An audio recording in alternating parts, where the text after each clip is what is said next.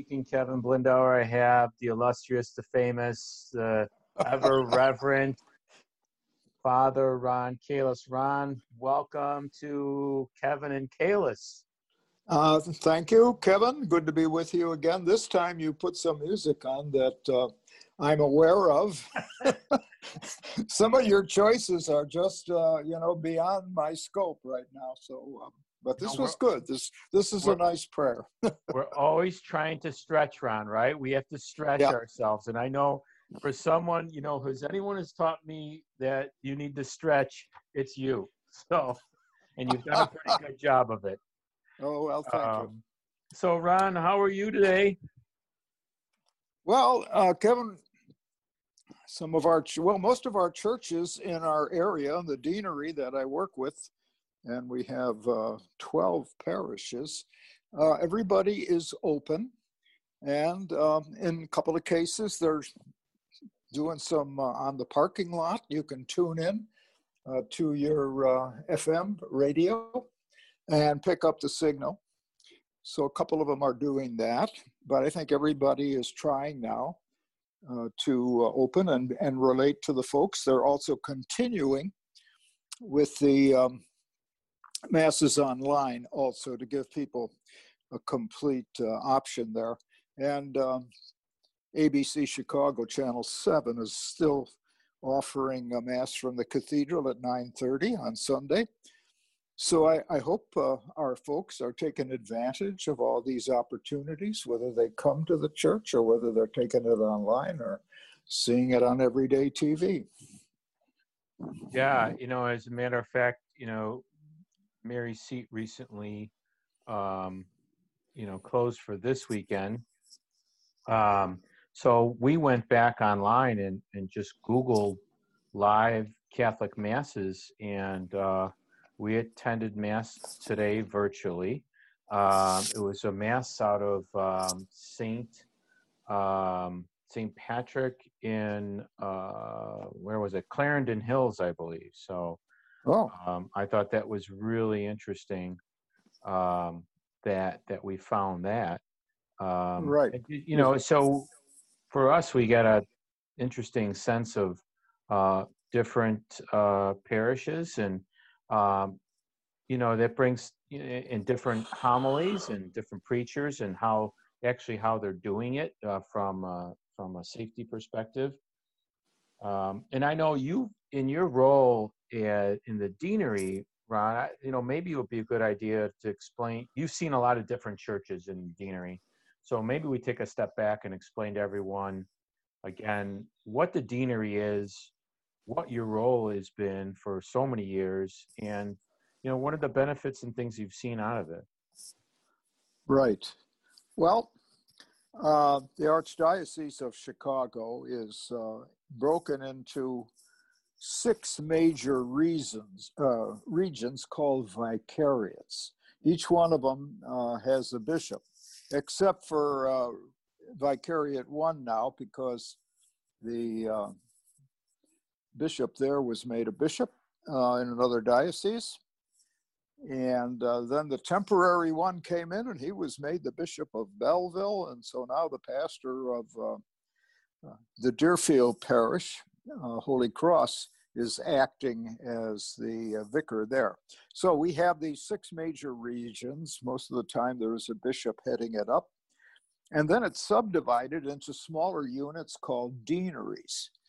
At one time, we had 31 deaneries across uh, Cook and Lake County.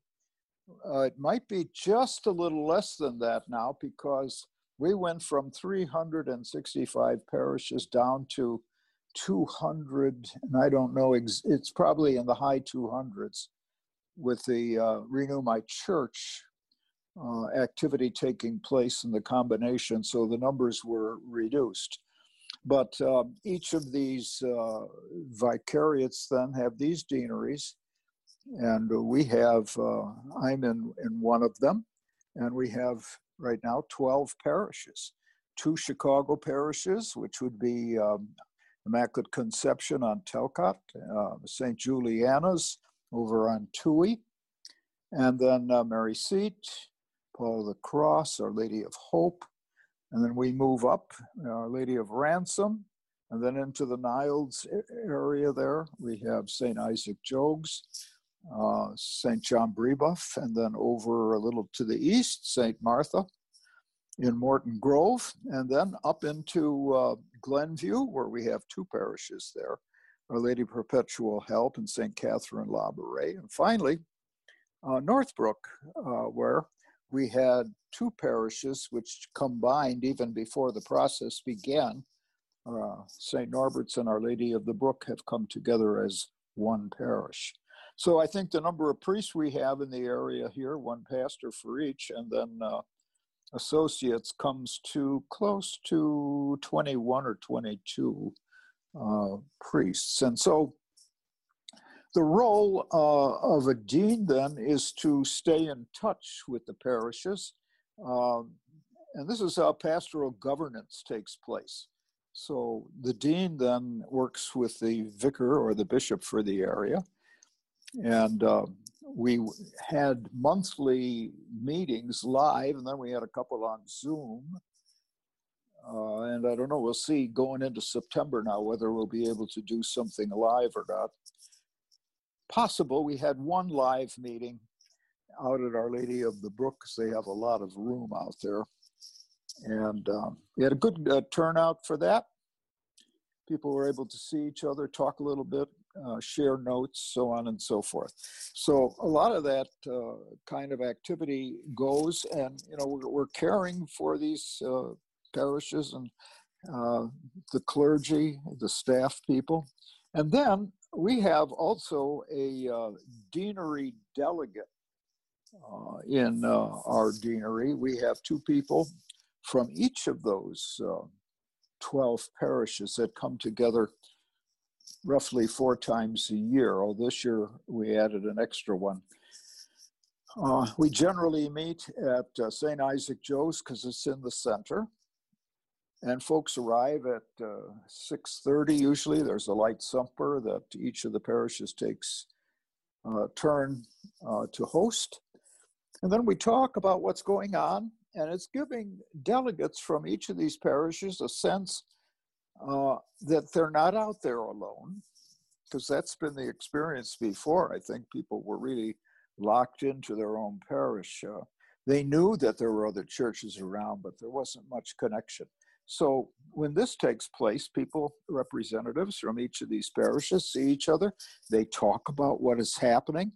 We had two sessions thus far in which the delegates reported about uh, what was happening in their parishes and there are similarities there, and they get to know each other. It's, um, I think it's a really good thing for this whole notion of church that we're just not too local, but we we are a church that spreads across uh, areas, countries, uh, counties, and uh, we work together to try to bring the good news of Jesus uh, to people in, in ways that we can. So I suspect a lot of our listeners to these podcasts might not know about this, but uh, it's quite active and uh, it does help uh, to have this kind of relationship going with our parishes. So, folks out there, I mean, so you know, uh, I think the two deanery delegates for Mary Seat of Wisdom are Brian Clark and Maureen Lynch. Uh, yes. and I would encourage if anyone's interested in that role, uh, probably to contact uh, Father Derek. Um, or if you're from another parish and to contact your pastor, uh, I would assume, Ron, I, this is something I know I took was a deanery delegate for a while, and I think you hit on something that uh, in a couple of different ways. Renew My Church, um, and really is based in the gospel of Jesus, where he instructs the apostles to go and baptize everyone. We we are a worldwide community. We are a community beyond our parish borders, as we uh, I think have be, have become farther and farther stretched, if you will. Um, so people are uh, the parish borders. I think have I don't know, Ron. Would you agree? Not necessarily erased, but people uh, sometimes shop for churches, right? I mean, I yes, yes, they do. Uh, and again, it's a question of where your spirituality is nourished. So if you feel that it's nourished better at one parish over another because of their style or uh, how they do things, you know, you're certainly free to do that. So the old notion of boundaries, it's there, but it's not paid that much attention to. And here's the other thing um, we're able to share uh, with each other. So, uh, for example, Paul the Cross and Mary Seat, two Park Ridge parishes, uh, are working together with the youth. So, Mary Seat has a very strong youth group, uh, Crux. St. Paul the Cross is happy to have their uh, uh, teens join ours uh, because not everybody can have the same kind of uh, opportunity, a sharing of ministries, sharing of ministers. Uh, this is kind of phenomenon that uh, wasn't there before. Every parish did its own thing, kind of, and had their own ministers. Well, sometimes you can't. Sometimes you need help. Sometimes one parish is more successful in how it's reaching out to a, a, group of parishioners than another. So let's join together, use our resources. Also, can be an economic factor too. Um, a lot of parishes share business managers, for example, um, and that cuts down on costs. So we, we're learning uh, how to work with each other a lot better, recognizing we belong to the same church and that Christ is working in us all and we should uh, cooperate to make disciples, build communities, and spread the good news. And, and I know I've participated you know, within the Vicariate uh, with the diaconate, with so the deacons in Vicariate one. Uh, we usually meet at least once a year. Usually it's around Christmas time. We have a mass, um, and uh, Bishop Bartosic. We've been fortunate. Uh, he will say mass and uh, he gets us all together, and, and uh, I, I want to say, want to kind of categorize it as a great locker room halftime homily that you know it's really to inspire us, to call us out. Um, I, I, love Bishop Bartosic. He's not a, a, a, afraid to uh, to tell us what our charge is as deacons. Uh, and just and the wives are invited if you're married.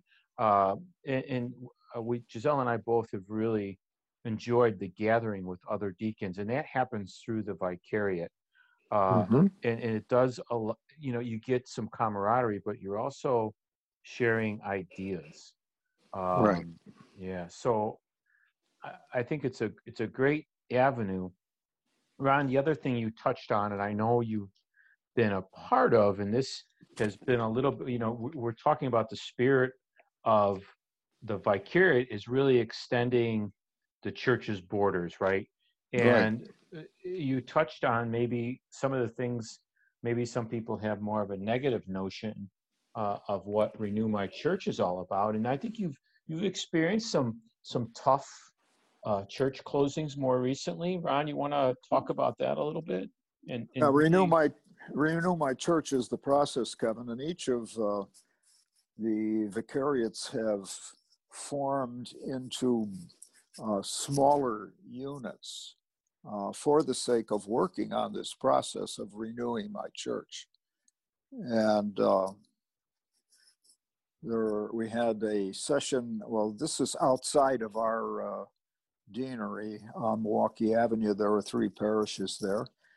Um, St. Cornelius on Foster and Jefferson Park, St. Tarcissus uh, up the uh, Milwaukee Avenue about a mile or so, and then uh, uh a third parish, St. Thecla, on Devon Avenue. So uh, the each parish had five reps, and they met several sessions, and then there were openings out to the entire parish so they would know what is going on.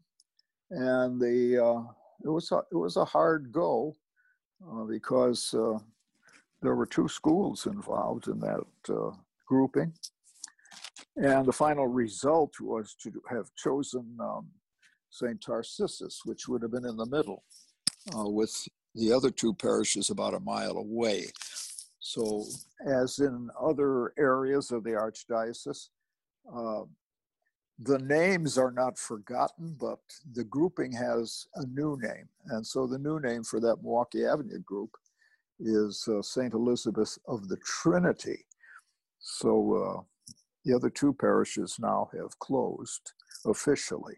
And so those folks were invited to become members of St. Elizabeth of the Trinity and attend uh, liturgies at St. Tarcissus. Um, in our deanery, uh, the uh, parishes of uh, Niles, that would be John Brebeuf, St. Isaac Jogues, and St. Martha, are bonded together. And then they were joined by two Skokie parishes, which are close to them. And that would be St. Peter's and St. Lambert's.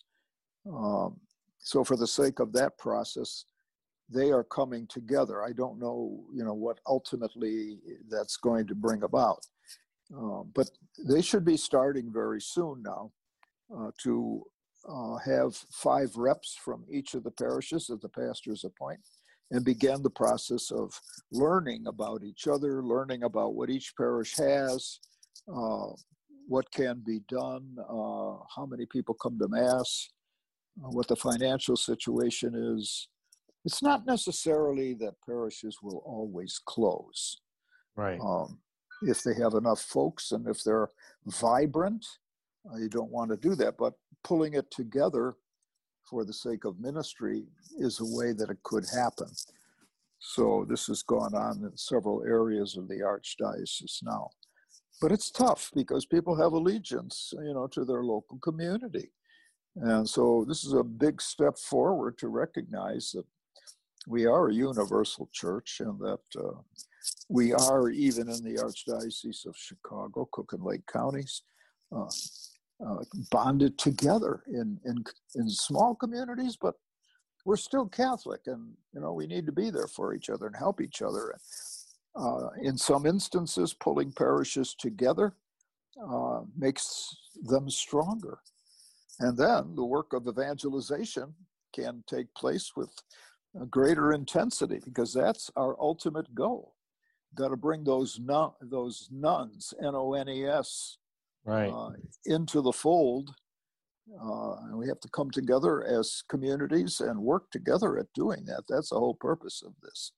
Uh, could these churches open again someday? Well, you know, if if, if we had enough folks coming, uh, that could change. But right now, you know, we've got a tough job out there spread the good news, uh, bring them to Jesus, and try to uh, help them to grow in their faith and make a difference, not only in the area, but in the world in which we live too.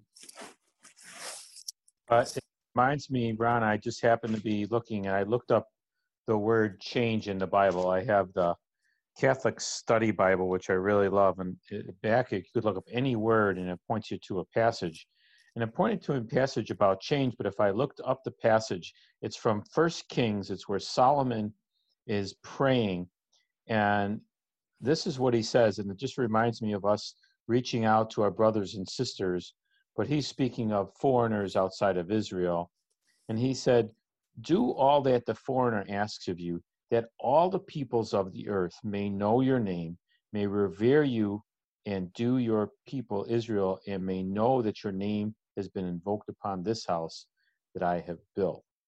Um, so, it, you know, I think it's imperative for us um, to not see everyone as foreigners.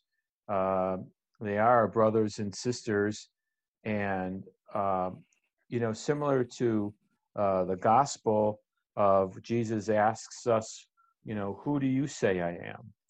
And if we fulfill that we believe in the Lord Jesus Christ, then uh, we will believe that all of our brothers and sisters are made in the likeness of God um, and, and, do the Lord's uh, service on earth by inviting everyone. Um, That's right, Kevin. And you know, if you read the Old Testament, uh, while God chose a specific people, the Israelites, to begin the caring of, of this unique relationship and covenant uh, there's a lot of hints in there that it's not exclusive to them. It is to be open to the world uh, eventually. And of course, that leads into the New Testament and the coming of Jesus and the call to all nations. Uh, there's that famous story, which we heard in a gospel just recently, Kevin, about a Canaanite woman. Jesus was on the edge of the territory there uh, between, uh, well, present day Lebanon and uh, Israel. And we know that the woman came to Jesus seeking help for her daughter who was ill. And Jesus' first response is that he came to the house of Israel. And the woman was just right back at him. And uh, so, you know, in so many words, she says, well, even the scraps from the table, you know, fall to the dogs. Although there's a softer translation, it's, in Greek, it's puppies. but Jesus couldn't refuse that either. Uh, and why did he go to the edge of the territories anyway? So, yes, it originally is with the Israelites and then it is open. And we see that with the apostles and particularly Peter, uh, who has this revelation that he's to not be afraid of non kosher food um, as it begins to spread to the Gentiles. And then you have Paul, Paul, who was a, a very intense uh, Jew uh, and persecuted Christians, does a reverse and becomes the apostle to the Gentiles and starts the spreading of the faith in that Mediterranean area. Um, so, yeah, it's most interesting. We need to keep our, our sense of this wider sense of church and expanding and bringing the good news to others. That's so important. Psalm 22 All to the ends of the earth will remember and turn to the Lord. Uh, for the kingship belongs to the Lord, the ruler over the nations. All who sleep in the earth will bow low before God. So that to me, that's everyone who sleeps underneath the stars. So um, I, it, sometimes we forget that in uh, in our day to day um struggles with each other sometimes, and maybe uh, the weariness of uh, what COVID and some of the the politics and some of the divisiveness has brought about. Um, we get into an interesting conversation of of do we still think people are being uh, nice during COVID? Because I remember when um, we were in the first lockdown, extreme lockdown, I got a sense people were really going out of their way to be very friendly. My sense is this is just me, is that people are getting weary, you know, kind of like we're wandering in the desert for, for all those years. So um, I used to finish a tagline with a lot of my emails is keep the faith. So keep right. the faith. Right. Well, you know, even in the church over the years, uh, Kevin, when our immigrant folks um, came over from Europe, uh, there was some struggle there about acceptance. Uh, national parishes were formed to respond specifically to a group, and of course, it was uh, language issues uh, for the most part. Um, but it took a while for that to expand. Uh, you know, we, we tend to be territorial. Uh, and maybe the COVID uh, thing is reminding us about how important it is to be there for each other and not give up mm-hmm. uh, because of the strain that's here and the fact that this is ongoing. Yeah. right. Well, Ron, we've managed to eat up almost 27 minutes already. Wow. so time flies when we're having fun. Uh, any final thoughts, uh, blessing, uh, prayers, anything, Ron, you'd like to share with us? Okay, we can do a little prayer here. Lord and Father, Almighty and eternal God, by your blessing, you give all your people strength and support in our journey through life. Turn with kindness toward all of us who struggle these days, whether it be with illness or psychological issues. Free us from all these t- tight situations and restore us to be people who walk together with you and with each other, so that in the knowledge of this goodness, we can all bless your holy name. And we ask it through Christ the Lord. Amen. And Ron, how about a blessing for all of our mm. listeners? And so, brothers and sisters, may the Lord bless and keep you. May he make his face to shine upon you. May you know his goodness and his kindness every day. May God's blessing now be with you all, the Father, the Son, and the Holy Spirit. Amen. Ron, be well. Thank you, Kevin. Have a great week, and uh, we'll talk to you at the next podcast. Take care. Bye bye.